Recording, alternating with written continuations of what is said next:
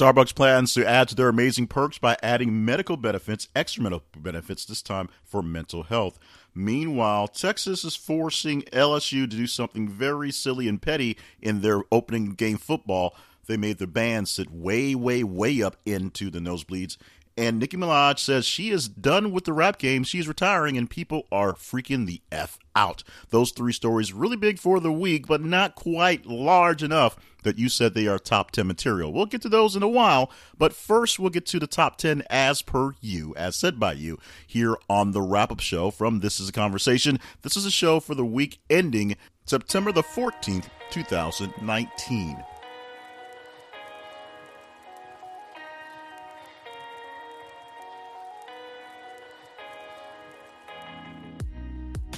And welcome to the show. As not said, as normal, my name is Jay Cleveland Payne. As said, this is the wrap-up show. It comes from This Is a Conversation, a part of the Conversation Project. And this is a show for the week ending Saturday, the fourteenth of September. Now, today being recorded on the Friday, the thirteenth.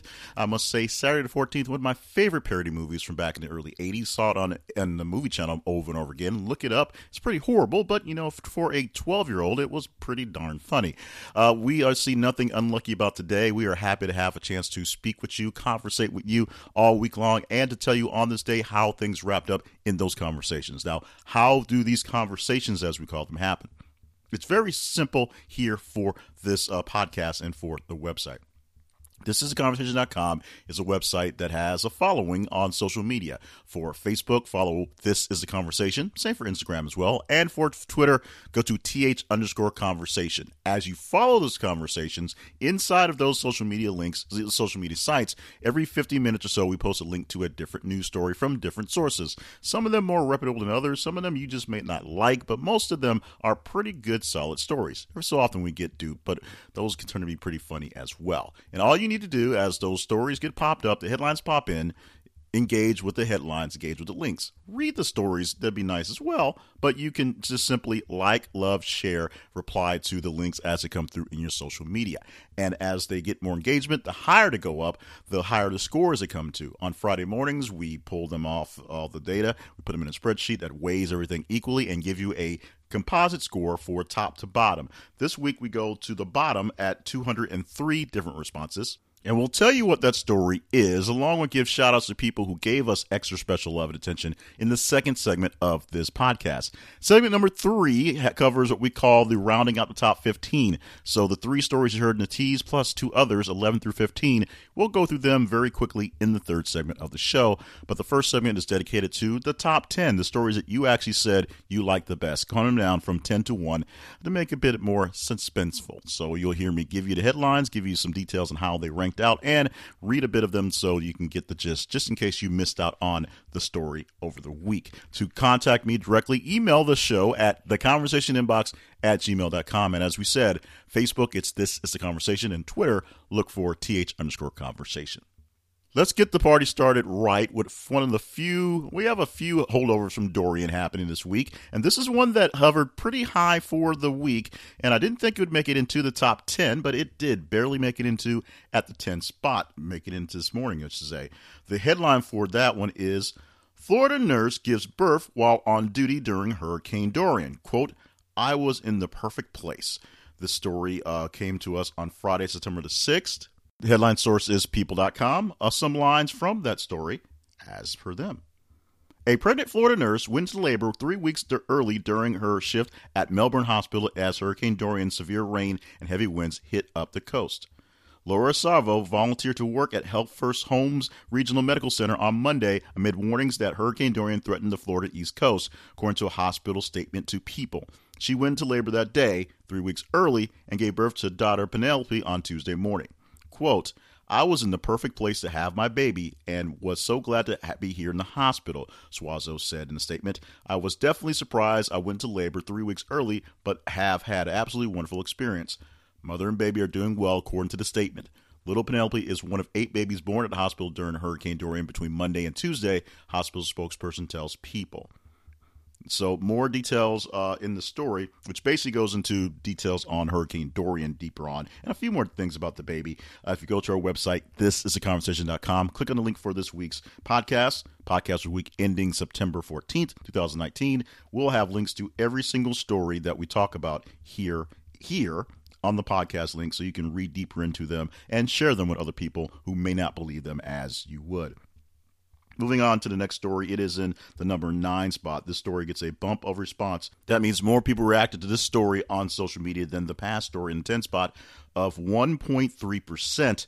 Our headline for this story is Kanye West buys massive fourteen million dollars Wyoming ranch.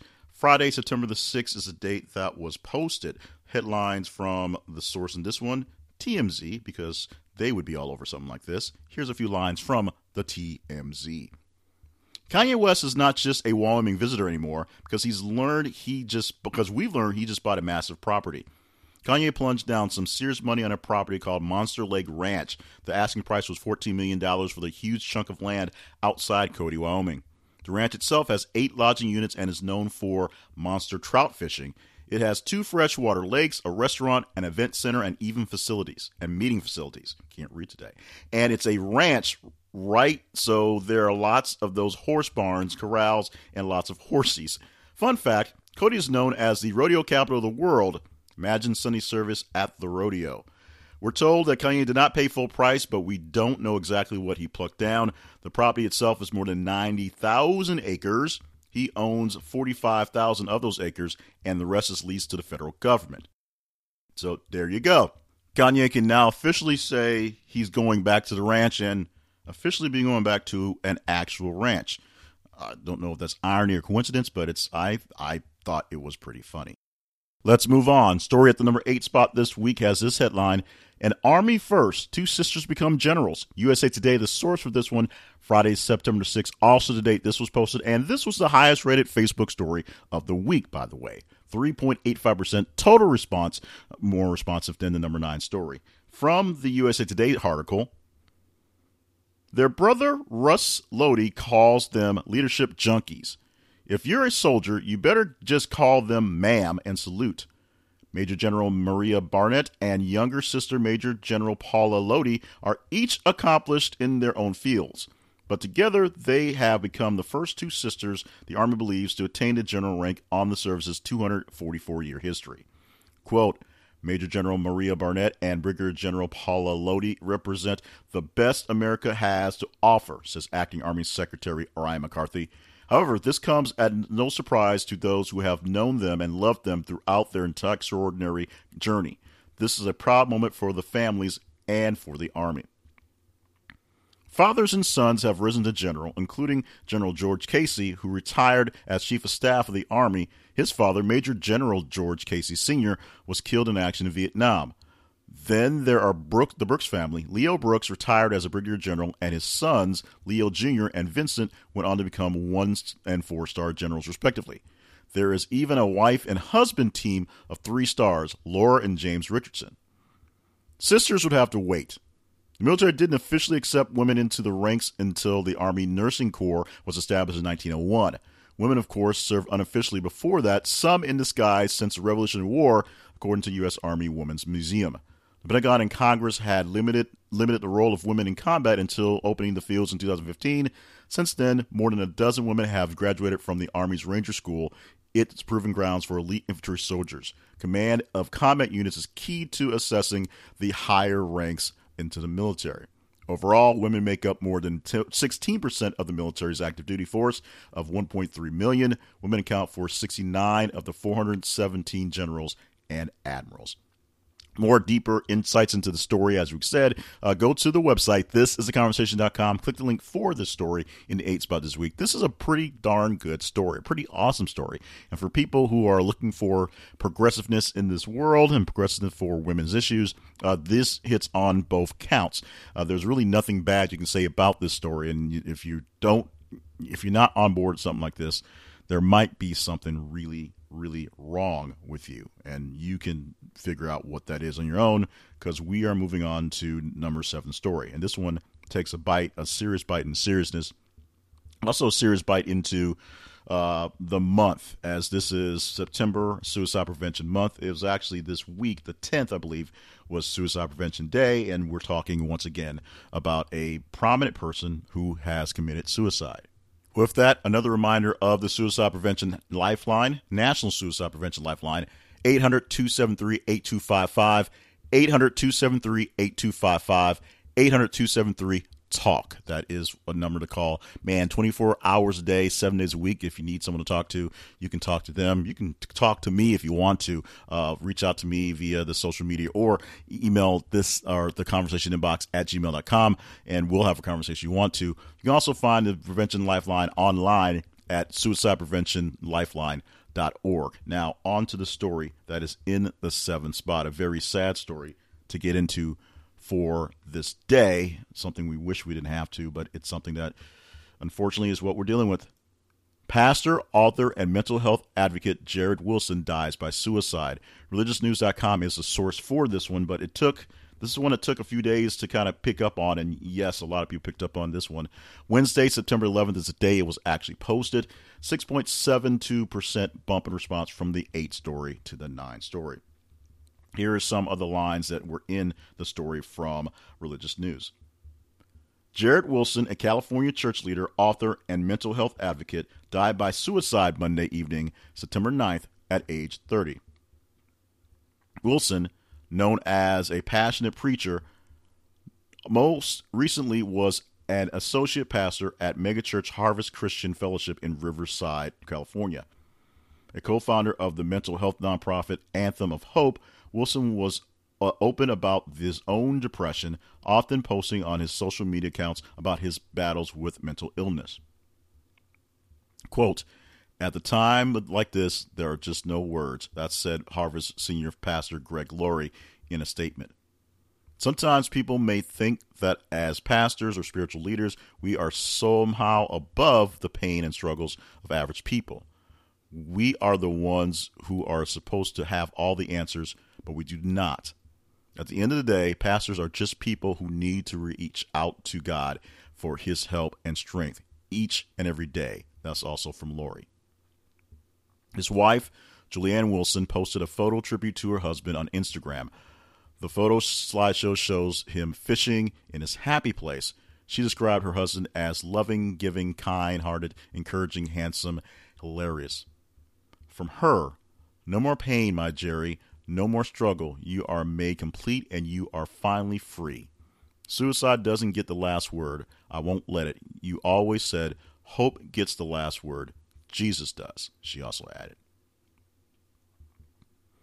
So you can go through this link here as you can see more about the story here from uh, Jarrid Wilson here. And a lot of the, the story from here goes on to other people who are doing what we do nowadays and give our condolences via social media, via Twitter, most likely. There are other stories that go deeper into the story. This one does go deeper into the story as well, uh, but you can check those out online. You can start by clicking the link for this story at our website, this is the conversation dot com. And, of course, go into the links for all the stories, more details for all of them. But you can see more of the tributes here in this story particularly, and you can also see more uh, details from the actual incident as it went down. Once again, a quick reminder that if you're not feeling so great and you need someone to talk to, the National Suicide Prevention Hotline is always manned. Always manned. eight hundred, two seven three, eight two five five, eight hundred, two seven three, eight two five five, eight hundred, two seven three, talk, or check out suicide prevention lifeline dot org for another way to get in contact with someone. Find someone locally, find a friend, find someone to talk to. We need you to stick around because we need whatever it is you're doing. Trust me, you may not think it's all that great. We need you here, period. Let's move on to the seventh, the sixth story, I should say. Its headline is this: California to force N C double A to pay athletes. boing boing dot net is the source, so you can take that for what it's worth. Tuesday, September the tenth, the day we posted this one, a bump in response from the number seven story of one point two three percent there. So you may or may not think that this is a serious source for, you know, actual taking things in, but the story is extremely serious. So let's read a little bit of what they have. It just so happened that we pulled it from this. This is what popped up in our aggregator, so we pulled this. So this is where we're sourced, and you guys apparently thought it was a six-spot story. Here we go. The N C double A is notoriously an amateur league, but the only thing amateur about it is that the athletes who risk their health and even their lives are unpaid, while the universities effectively own and operate wildly profitable pro sports teams. California State Senator Nancy Skinner, Democrat, has co-sponsored the the Fair Act to Play Act, which entitles California college athletes to get paid for, quote, the use of their names, images, and likenesses, unquote. The bill, popular with both labor activists and five market in, in, ideologues, that's a hard word to say, passed the assembly Monday seventy-two to zero. Governor Newsom is expected to sign the bill in the next thirty days, and it would go into effect in twenty twenty-three. So it's going to take a while for this thing to happen. A bit more from the story. The N C double A and the colleges that back it strongly oppose the legislative uh, legislation. Athletes like LeBron James strongly support it, quote, and James has received public support from Bernie Sanders. College athletes are workers, pay them. That got confusing, but that's something that Bernie Sanders has said, that James has also said. Colleges say it spells the end of California's participation in collegiate sports, predicting that California teams will be excluded from national play. Quote, they don't mention the possibility that other states will pass legislations similar to California. So let me just go deeper into this very quickly so we can stay on the pithiness of what's happening here, or hopefully stay on the pithiness of what's happening here. Because people, if you've followed any sort of college ath- athletics, Uh, you will know that people pay big time for college sports. College sports is not just basically supporting your, your alma mater and you just having someone to have uh, something to cheer on to bring people together on the weekends. It actually is very big money, especially football and basketball. Now, where things get really dicey are most of the sports in the colleges and N C double A don't make very much money, but football and basketball, to some point baseball, maybe track and field, things that can get a lot of coverage on T V and get a lot of sponsorships, make a lot of money. And people pay, if you've gone to a college lately, big bucks to go sit in a college football stadium and make things happen there. So the big issue is these guys are playing for a lot of people and earning their universities a lot of money, so they should be getting paid. And then the argument comes to the guys that don't make a lot of money, should they be getting paid as well? And to just the fact that there's half amateur status, they are playing for a quote unquote long-term contract when they go professional if they are good enough. This is something that will never be fully uh, fully uh, uh, worked out because some people will always have an issue with how things are working. But this is something that apparently is going to be pushed. California is apparently one of the first states to really push to pay players. And if they pay players, that, like we said, that means the whole state will be not exempt from playing in other college sports with the other non, non-professionals. But if California goes forward, maybe other states will go forward, and maybe it'll turn to some sort of pay scale, making it fair. I'm not sure how that works out, but it is something that apparently is what's going to happen, things that are going forward at the moment. Headline for story number five, Bahamas death toll is rising as seventy thousand residents left homeless by Hurricane Dorian seek food and shelter. This was posted on Saturday, September the seventh. This is a story with a bumper response of one point two percent in that case. And the story source for this one is coming from C N N. I'm going to go deep uh, quickly into this one. I'm not going to read in this one because we know the story. And Dorian now basically two weekends out past the big storm w- when it started and hit the Bahamas and slowly went through and caused some issues here for the states and, oddly enough, Nova Scotia. Uh, there are seventy thousand people per the count on this story per September seventh who have nothing left. They're homeless. They have no... no physical structures to go to. If you've seen the pictures, which I'm sure you've seen some of them, devastation looks like the, the basically stereotypical, a bomb went off. Everything is flattened. Buildings that do survive are basically a couple walls and no roofs. Uh, what's been happening down there is people in some of the richer areas, because it's very beautiful land, people who had insurance and had things taken care of have had adjusters there already, checking things out and getting things to work in some of those places and spreading the love as they can. Also, many people are doing what they can to help the, the effort. Some of the more, I say, randomish, uh, randomish celebrities that you know are giving giving help and giving support. People who may have homes down there, people who may visit down there, people who you would not expect to see doing stuff. I've seen uh, stories with Lenny Kravitz uh, going down there. I've seen stories with Bethany Frankel, of all people, with a charity that helps out in these things. So people are helping out what they can. But when seventy thousand people uh, no longer have a place to live and the, the conditions are totally deteriorated, and a lot of them having places, finding issues getting other places as well, this is something that we will be dealing with for quite some time. Hopefully, it will get better quicker because we know times are going to get worse. Right now, the Bahamas is dealing with another storm event that's on its way. Obviously, when people don't have a place to stay, a roof over their heads, rain's going to be an issue. We'll see how they get through this and see what happens on the back end of that one. Let's keep moving. Story number four. And here is where we do some, we're, we're, we're eliminating the housekeeping. I'll talk about that a little bit in the next segment. But uh, we have two stories in this this block that deal with Team U S A basketball, and they're two separate stories, although they're more or less similar. We kept them separate. We'll talk about that when we get to the second one. This story is the number four story this week. You guys thought basketball was that important, so it's here. Headline is, Team U S A angered by Antetokounmpo brothers after FIBA World Cup foul.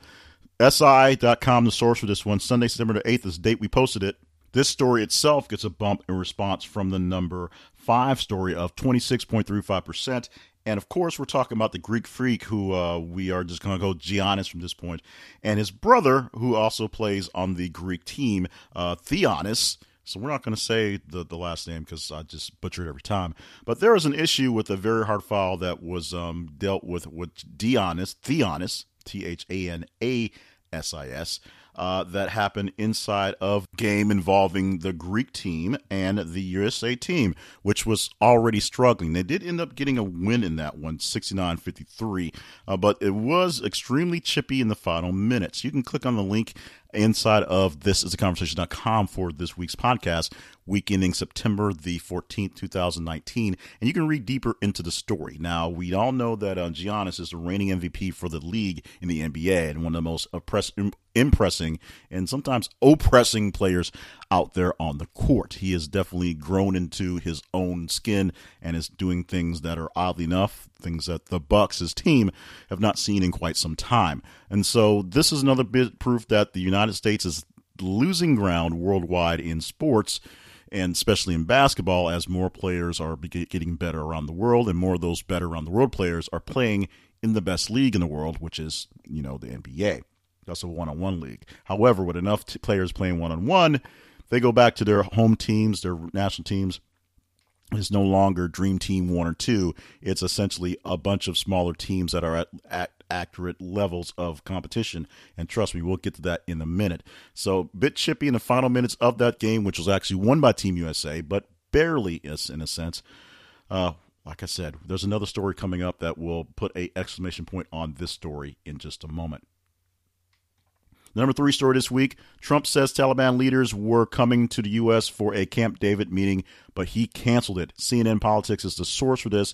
Saturday, September the seventh was David's posted. Bumpy response, just slight from the four story of zero point four seven percent, just basically half a percent more than this one. But this one was a very, very big story that kind of snowballed in bits and pieces as people had a chance to ask the question and ask the questions surrounding this particular incident, and it turned into a whole lot of mess up and down.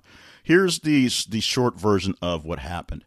After some craziness that happened over the weekend, including a bombing happening in the Middle East that the Taliban actually took credit for, President Trump announced that he was canceling a meeting at Ta- Camp David that was going to involve the Taliban, and then a separate meeting involving the president of Afghanistan, when they basically signed the deal, put everything out in place for the peace fire, whatever it's going to be with the Taliban, the peace treaty with the Taliban, uh, because in Afghanistan, there's the government, which the United States put in place, and then the Taliban, which is doing their own thing regardless of what's happening. Uh, the Taliban, as I said, there was a bombing, a serious bombing, killed an American. They claim responsibility. President Trump sent out a tweet saying, okay, we're killing this, no pun intended, we're, we're dropping this this thing that's happened at Camp David this weekend. It was supposed to happen on Sunday. Sunday is September the ninth. So, I'm sorry, September the eighth. On Wednesday would be September the eleventh. So what we found out was, one, there was a secret meeting happening on Sunday night to talk about a peace with the Taliban, the people responsible for the September eleventh uh, attacks, which happened about eighteen years ago. It was going to happen at Camp David, where some of the initial, well, some some great peace talks have happened, but some of the initial talks on what to do about the Taliban happened as well. It was happening the week of nine eleven, and it was just all sorts of insanity to prove the point that the Taliban offered up very little in the way on the front end of the peace talks, so why would they offer much in the ways of this one? And so while the Taliban said it was more or less seeming like a trap that they weren't going to fall into anyway, the American people got really, really, really anxious on the fact that President Trump was inviting the Taliban on the week of September eleventh to Camp David to have some sort of peace talks that they would probably not stick up to anyway. This caused some weird fractions within the American public and, of course, some rumored weird infractions with members of the president's uh, cabinet, including apparently some very strong words from Mike Pence and John Bolton, who said they weren't so cool with that.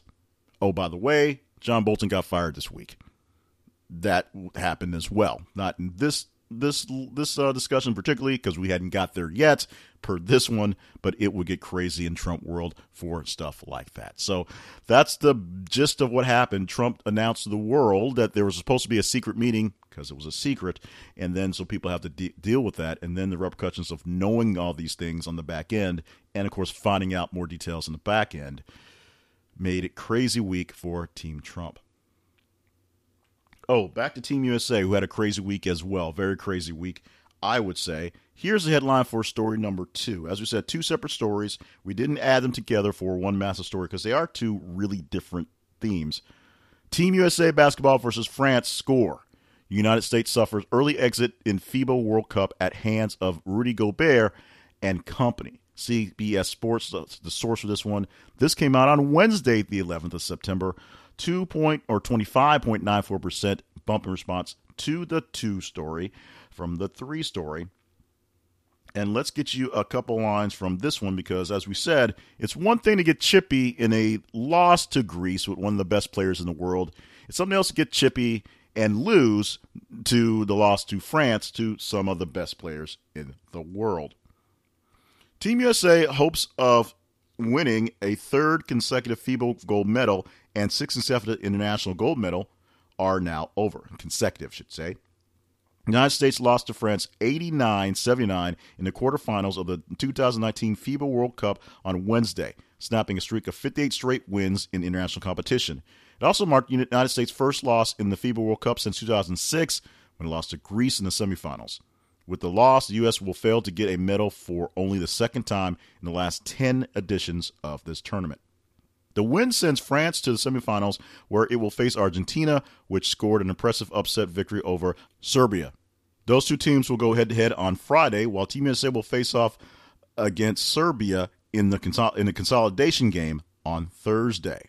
Go deeper into the story by clicking the link inside of this is the conversation dot com, the link for this week's podcast.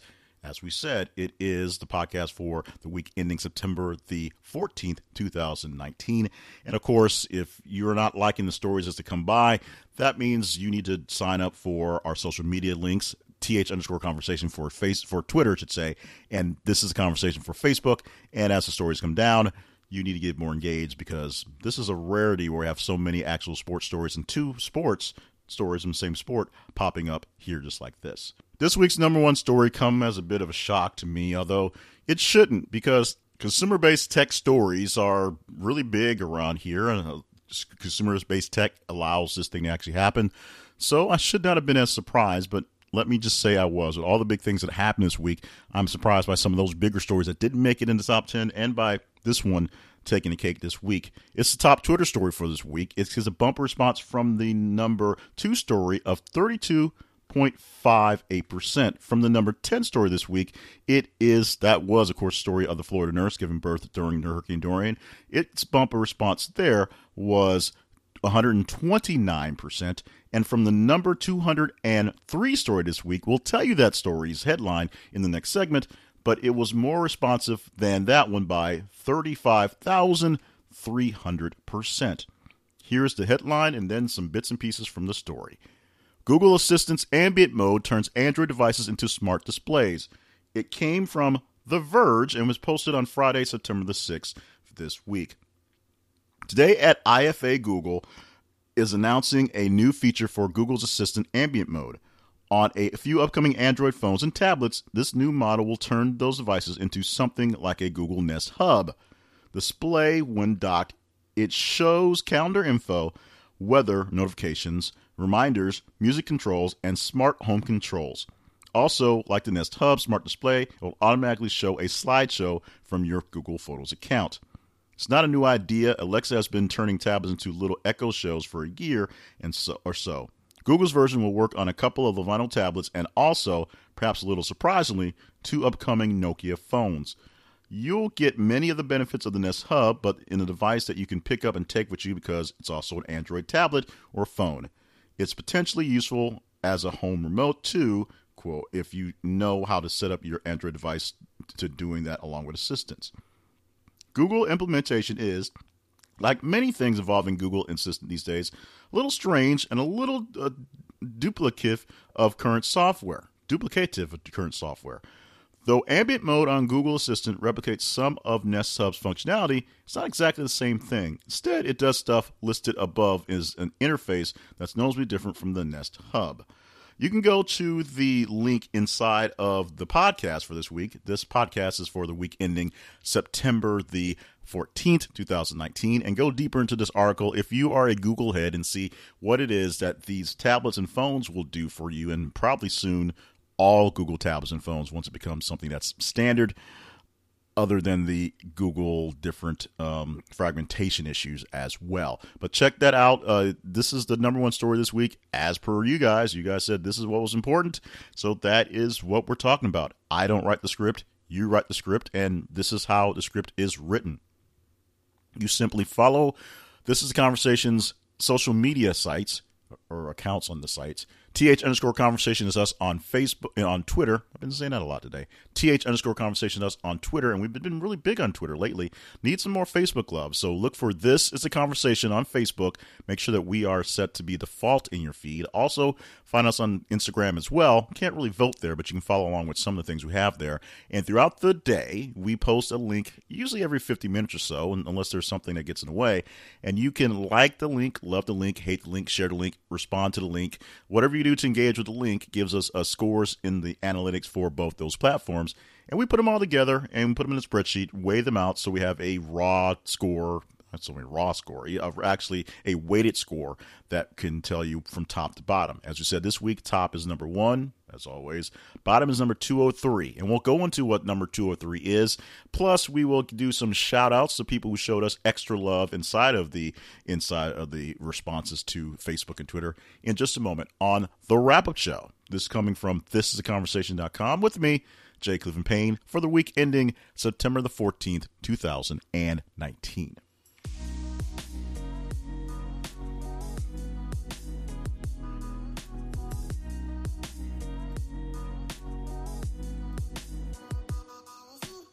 This is conversation dot com, and the Conversation Project is powered by you. So this podcast, powered directly by you. You can help us do the powering by being a direct sponsor, by being a Patreon fan, or Patreon, Patreon-er. Go to thisisaconversation.com slash Patreon or patreon.com slash thisisaconversation.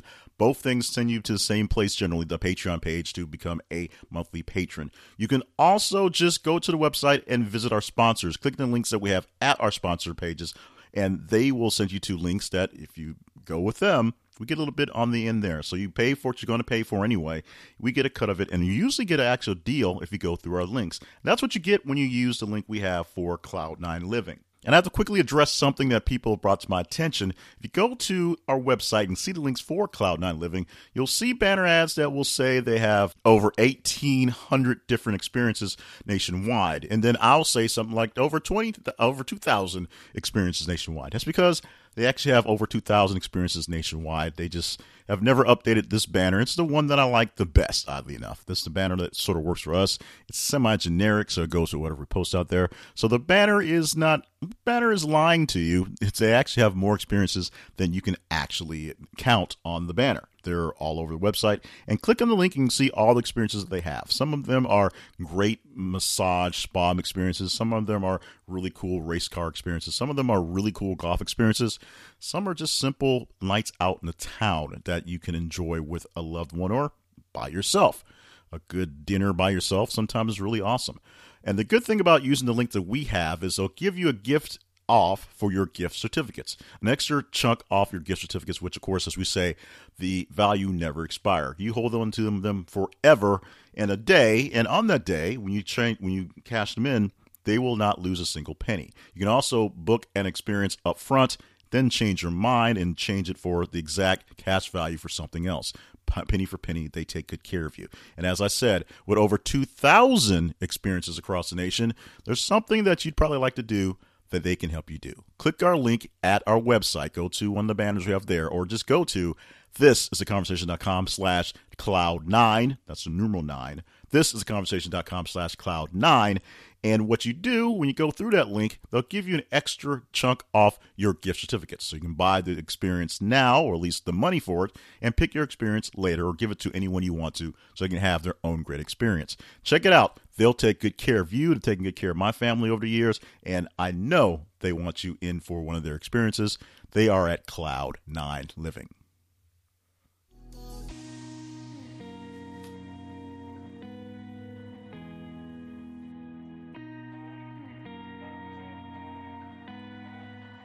A quick moment for shout-outs to people who showed us extra love inside of Facebook and Twitter this week, extra responsiveness to the things that we posted on our social media feeds. Starting off on the Facebook this week, we're going to start off with love from Peter Wilkinson Thiel, not to be confused with Peter Thiel, the real rich billionaire. This is the radio guy I worked with a couple years ago. Also, Ruth Ann Miller, Clarence E. Springer, Derek Jones, uh, Jeanette A. Danielson, Kevin Clay, and also Shelley Moore and Marsha White Biz. Moving on to the Twitter love, people who showed us extra love on the Twitter this week include folks like Susan Newman, P H D, Simple Life, Candy seven three five, thank you, Candy, Friendly D M V, also Tina Ginger fans, uh, Tina Tigers fan, can't can't read that one very well, the Nom Non Happy Hour podcast, love when podcasters hook up with podcasts, plus the Book of Lies podcast, Good Pods, and Sturm and Rich. Thank you so much, folks, for showing us extra love inside this week's In Your Love for what we had going on in the conversation. Now, let's move on quickly to the Almost Relevant Story of the Week. That story happens to be number two oh three this week. It becomes the Almost Relevant Story by being at the low end of the score, and it usually comes from being a story that is posted very late into the countdown, either uh, late-ish in the evening Thursday or very early Friday morning when we cut this thing off. This one happens to be a Thursday cutoff, so a lot of the Friday stuff that popped in has a very good chance of surviving the weekend or the full week and maybe popping up next week in the countdown because they weren't very low. This one happened to be one that you may think is is sort of irrelevant because you may not think this store is irrelevant, but it is what it is. Posted on Thursday, September the twelfth, and as we said earlier, it is less responsive than the number one story this week of thirty-five thousand three hundred. That's all the reference you get other than the fact it was posted on Thursday. GameStop closing hundreds of stores as it continues to reboot. The source, comic book dot com. Some lines from their story go like this. Today, during its new earnings call, GameStop announced that it will be closing between one hundred eighty and two hundred underperforming stores around the world between now and the end of two thousand nineteen. Despite a struggling year, GameStop claims that of its fifty-seven hundred stores worldwide, ninety-five percent of them are profitable this past quarter. In other words, it's trimming the fat and closing the sto- doors on stores that haven't been as profitable. And these one hundred eighty to two hundred closures are just the beginning of the much larger plan that will see even more closures over the next two years. Quote, while that is an impressive st- statistic, we have a clear opportunity to improve our overall profitability by de-desensifying our chain, the, said GameStop representative. That work is well underway. We are on track to close between one hundred eighty and two hundred underperforming stores globally by the end of the fiscal year. And while these closures were more optimistic or opportunistic, we are applying a more definite analytic approach, including profit levels and sales transferability, that we expect will yield a much larger tranche in closures over the coming twelve to twenty-four months. that during its last quarter, GameStop posted a net loss of four hundred fifteen million dollars, continuing its decline and its decreasing market value. However, despite this, GameStop has some bullish plans, a part of its reboot, which includes partially shifting to a focus on esports and retro gaming. That said, GameStop isn't expecting profits anytime soon. However, this could change with the new console generations coming next holiday season. Click the link inside of the podcast. You can go deeper into all of these stories that we've had all day. And, of course, this one right here, because it's a really interesting market detail if you're a business person, even if you're not a gamer, on how things work. As a person who operates a business and, to be honest, operates this business on many years at a loss, it's amazing how things work out in these way. Uh, GameStop lost over four hundred million dollars last year, and they're still out there selling games. And a lot of this is because of the way games work. A lot of this is because of the ways games are in decline. A lot of these things are the way the market is with towards esports. I've tried to get into esports and just for the market value, and trust me, watching people sh- uh, play uh, first-person shooter games isn't all that interesting to me. But it's growing, so somehow someone's going to make some money off of it. And the fact that most of the gaming coming these days comes from either something like a, a retro console game, where right now they're literally selling old old video game con- boxes, arcade boxes to people, uh, is, is an amazing thing. They're selling the old stuff as the new to keep things going. So check out the link for this one to go deeper into the story, see how the business level of this thing is actually working, and you can see for yourself of uh, how GameStop looks to save itself, even though forty, four hundred million dollars a year loss, technically not that bad. Some of the companies that you know and love are doing even worse and are showing no signs of trying to fix things out, which is uh, the weirdness of the big world of business. No weirdness coming up in the next segment. We're going to talk about stories number eleven through fifteen, rounding out the top fifteen, we call it. These are stories that didn't make it into the tops and a little bit of reasons of why, coming up in mere moments on the wrap-up show from this is the conversation dot com. This is me, Jake Levin Payne, bringing this show for the week ending September the fourteenth, two thousand nineteen.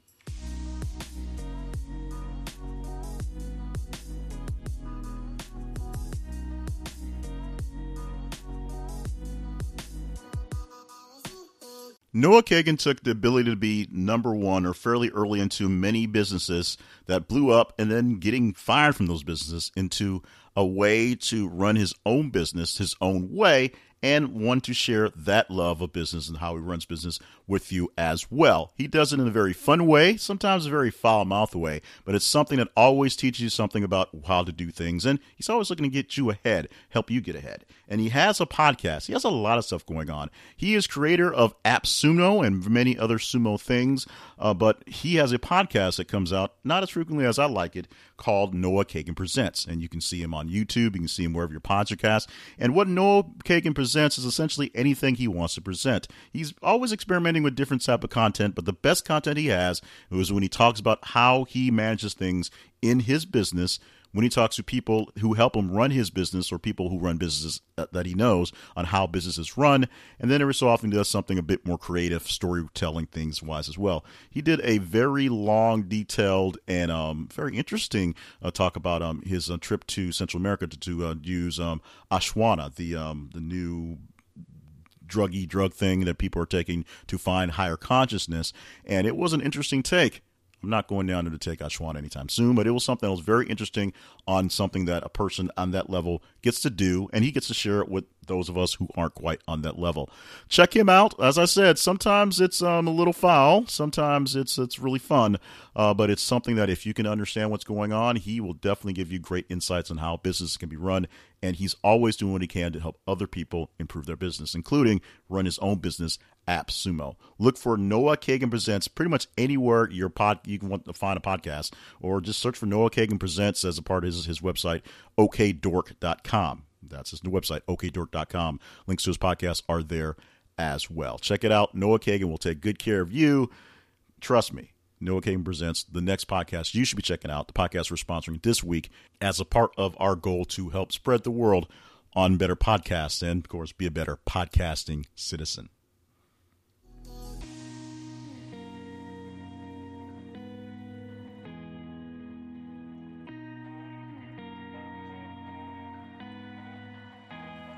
Longtime listeners to the podcast know that we are shifting up the way things are working around. Uh, we have, we're trying our best to eliminate the housekeeping segment and just do the housekeeping in-house as things are going along. We're doing our best to speed up the reading and the articles parts we're reading for the stories to shorten up the first segment with the top ten. And we've shifted so far the shout-outs to the second segment, and we still have the top one through or eleven through fifteen here. We're doing our best. We're coming up with better timing for this thing. This one's go a little longer than last week's did, but we're doing what we can to make things time out much, much easier. Let us know how well we're doing or how not well we're doing and what we should add back or take more away of by emailing us at the conversation inbox at gmail dot com. So to quickly get ourselves out of this mess we're in, which is the podcast, we're going to move ahead to the rounding out the top fifteen. And that means we just go through stories eleven through fifteen, stories not quite in the top ten, and tell you basically maybe why they're not there. Not much context other than their number and the date they were posted, and you can kind of take away from most of that where things were in doubt. Number eleven this week, Starbucks to offer mental health benefits. Uh, that was posted on Friday, September the sixth. This was a source from Yahoo Finance, um, so that's where it came from. A few lines from the actual article. Starbucks C E O Kevin Johnson said addressing mental health will be the latest benefit the coffee giant will offer its employees. This week in Chicago, Starbucks will bring about twelve thousand store managers from the U S to Canada for its leadership conference, and in conversations and surveys with those employees, the coffee giant realized the need to put mental health on its agenda. In an interview with Yahoo Finance, Johnson said that the company found that some employees were afraid to reach out to Employee Assistance Program, so they're working to enhance the program, which provides short-term counseling services. We believe this is a societal problem, and we want to take steps within Starbucks for our partners to break the stigma of mental health, acknowledge that exists, and do some creative things to provide services in those in need. There will also be other announcements to come, Johnson said. In a company-wide memo on Thursday, Johnson said that our store managers and field leaders will experience a mental health matters session with a clinical psychologist that will ind- introduce emotional first aid, followed by discussions about what it means to thrive and develop in self-awareness. There's a little bit more to the story, but we're going to go ahead and move on because we're going with time. But this is a great thing for Starbucks. As a person who once upon a time was a barista at Starbucks and knows the um, ins and outs of being a Starbucks person and sort of the drinking the Kool-Aid or the coffee, since they're a coffee chain, if you will, um, being a part of the culture and what they actually offer, it's a great company that offers great things, but like all companies, it has its certain flaws in certain areas. And this is one that sounds like a great thing up front, and it is a great thing to offer up more help for mental health, mental health services. The biggest backlash comes from people who wonder, well, if you're offering up all these mental health issue things for people, will that come back to haunt them as, or bite the employee who takes on these things? As they said, people were afraid to use some of the services because of some issues. So if they basically take on the mental health issues, will that come back to hurt them? That's always something that you always wonder about when people do things for you. So we'll see whether Starbucks, who doesn't get a bad rep on that end, even though they get some bad reps on pay and some things like that, we'll see how that helps or hurts them in the long run. Number twelve, Texas forced the L S U band to sit in the nosebleed seats in the pettiest move of the college football weekend. On the first weekend of college football, this is what happened. This was posted on Sunday, September the eighth, so right after this. This was a big game, the biggest game on in the first weekend of full-time college football, and it was Texas versus L S U, as the teams were extremely chippy that day. They both called themselves D-back U, which sort of sounds like you think is something bad. Basically, they both say that they both have lockdown defenses. Their defensive backs were the best. Uh, so Texas was hosting this week. Texas is in the middle of some renovations to make their stadium even huger, which is almost done. But in the process, they left out or maybe neglected on purpose a place to set the students and the visitors for L S U. So L S U's band, instead of having a sideline section nearby, had a section way, way up in the top, like third tier of the stadium. It was petty. It was it was weird. It was watching it on T V. It was like when they went to L S U band, how they seemed so far away to find out they literally were like twenty miles away from all the action. It was petty. It was um, kind of funny. And the last laugh went to L S U, who won that game anyway.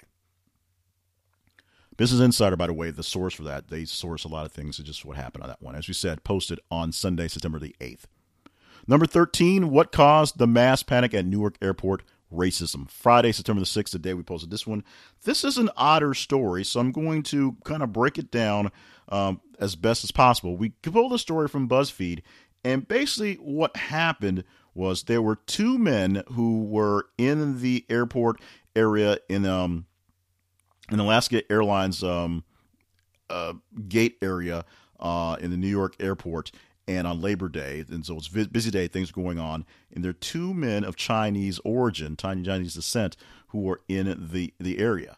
One guy said that he was nervous uh, about flying back. He was nervous about flying back because he's having issues of basically being scared of going back to classes, and he he it was it was um sort of implied by the person that he said, one of the security people, that he was nervous because of the other Chinese guy in the terminal, which caused the other Chinese guy in the terminal to be questioned heavily about his origin, which seemed to make no sense.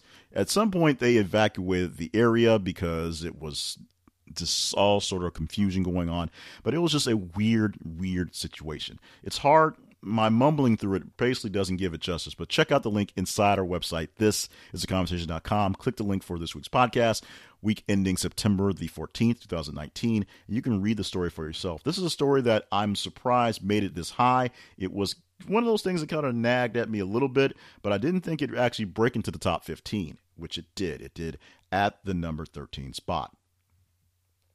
Number fourteen story I knew all along should make it here somewhere. I thought it was going to hold off high enough to stay as a lower ten or nine maybe, but not quite. So, but we do get a chance to read a bit of the news of Miz Minaj and her decisions. Her headline is, Nicki Minaj says she's retiring to, quote, have a family. Friday, September the sixth, the day that we posted this one. Uh, that headline particularly came from Fox News. Let me read a bit about the Fox News and what they said about the Nicki Minaj. Rapper Nicki Minaj has said she is retiring from the music industry. The Megatron rapper shared the news with her fans on Twitter Thursday and asked for support for the next stage of her life. Quote, I've decided to retire and have a family. I know you guys are happy now, she wrote. To my fans, keep repping me, do it till the death of me. In the box, cause ain't nobody checking me. Love you for life. That should be more melodic, but I totally butchered that one. A rep for Minaj did not respond to Fox's request for comment. Might be because they were Fox. The thirty-six-year-old musician's line about starting a family fuels recent rumors that she's expecting a baby with controversial fiancé Kenneth Zoo Petty. People reported in July, that's People magazine, that The Verge that a verse in the rapper's track Zanies and Fools contain lyrics that may reference a pregnancy. Here's that verse. He the Clyde to my Bonnie, about to walk down the aisle and be a mommy. Ooh, I remember when I cried like, why me? Now I wouldn't exchange my life for Armani. Followed by, or well, I guess that was in a tweet with a picture and whatnot. That's all the article there is. Nicki Minaj says she's retiring. She's going to start a family. You can take that as any way you want to. You want to chat it up, email us at the conversation inbox at gmail dot com, and we can chat this one up or anything else up that we discussed throughout this week. And finally, seriously, wrap, seriously wrapping up the top fifteen is the story at fifteen, and this is the headline that it has. A YouTube YouTuber with almost one million subscribers sold microwave meals from his apartment on food delivery app Deliveroo, pretending to be a restaurant called the Italian Stallion. Business Insider popped us with that one as well. Posted on Monday, September the ninth. I'm going to quickly go through this one as well, though I can't do this one justice, but I'm going to do it my best to um, do it injustice, I guess. So a YouTuber who had lots of fat followers decided he was going to do something cool, see if he could gin up uh, some response for this thing. So his name is Josh Peters.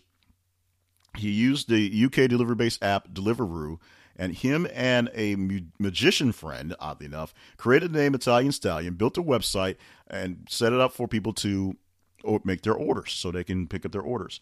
And what they did, they just essentially made microwave spaghetti and delivered to people. But the odd thing was, because it was more of a prank, when they would drop off the orders, they'd also have the cash back for the orders that they made. So they made no money from this little trick, and it wasn't so much a way to out the Deliveroo app people. It just was sort of a, a funny thing to see if they, if they can make it work. Oddly enough, they made it work very, very well. And they were, were a little maybe maybe ashamed and maybe just really proud. Uh, and so they would make sure that everybody in was in on the joke and everybody got a chance to have a little fun in what was happening, what's going on. So if you were a part of that great experiment and ordered from the Italian Stallion, we have a lot of people who listen overseas in England and Australia and just places not the United States. Let us know. Drop us an email, and we will talk about that one too as well. To and as well mean the same thing. But that's just a sign that we are done to as well.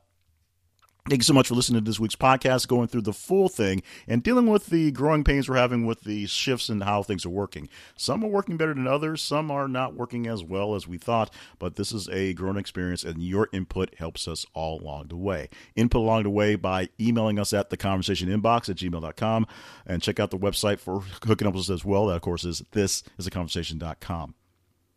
My main email address is j cleveland payne at gmail dot com or, em- or check out my website, j cleveland payne dot net, for all the sources of things that I got going on. Some of them making more sense than others. Some of them more updated than others as well. As far as far as this this podcast and our website goes, make sure you follow us on social media as well so you can be a part of the actual conversations, a part of the podcast, and the links that we have at the end of the week.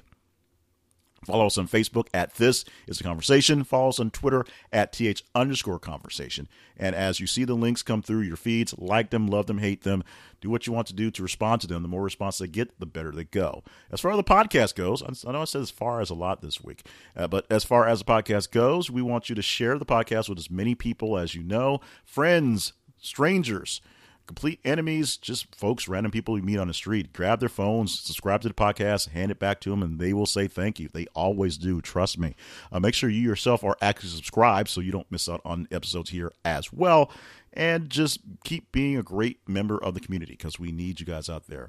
Follow us on Patreon, patreon.com slash this is conversation or thisisconversation.com slash Patreon and be a patron. Help us out. And, of course, visit our sponsors anytime. The big sponsor we're highlighting this week is thisisaconversation.com slash Cloud nine. Cloud nine Living will help take care of your great adventure that you're ready to go on to.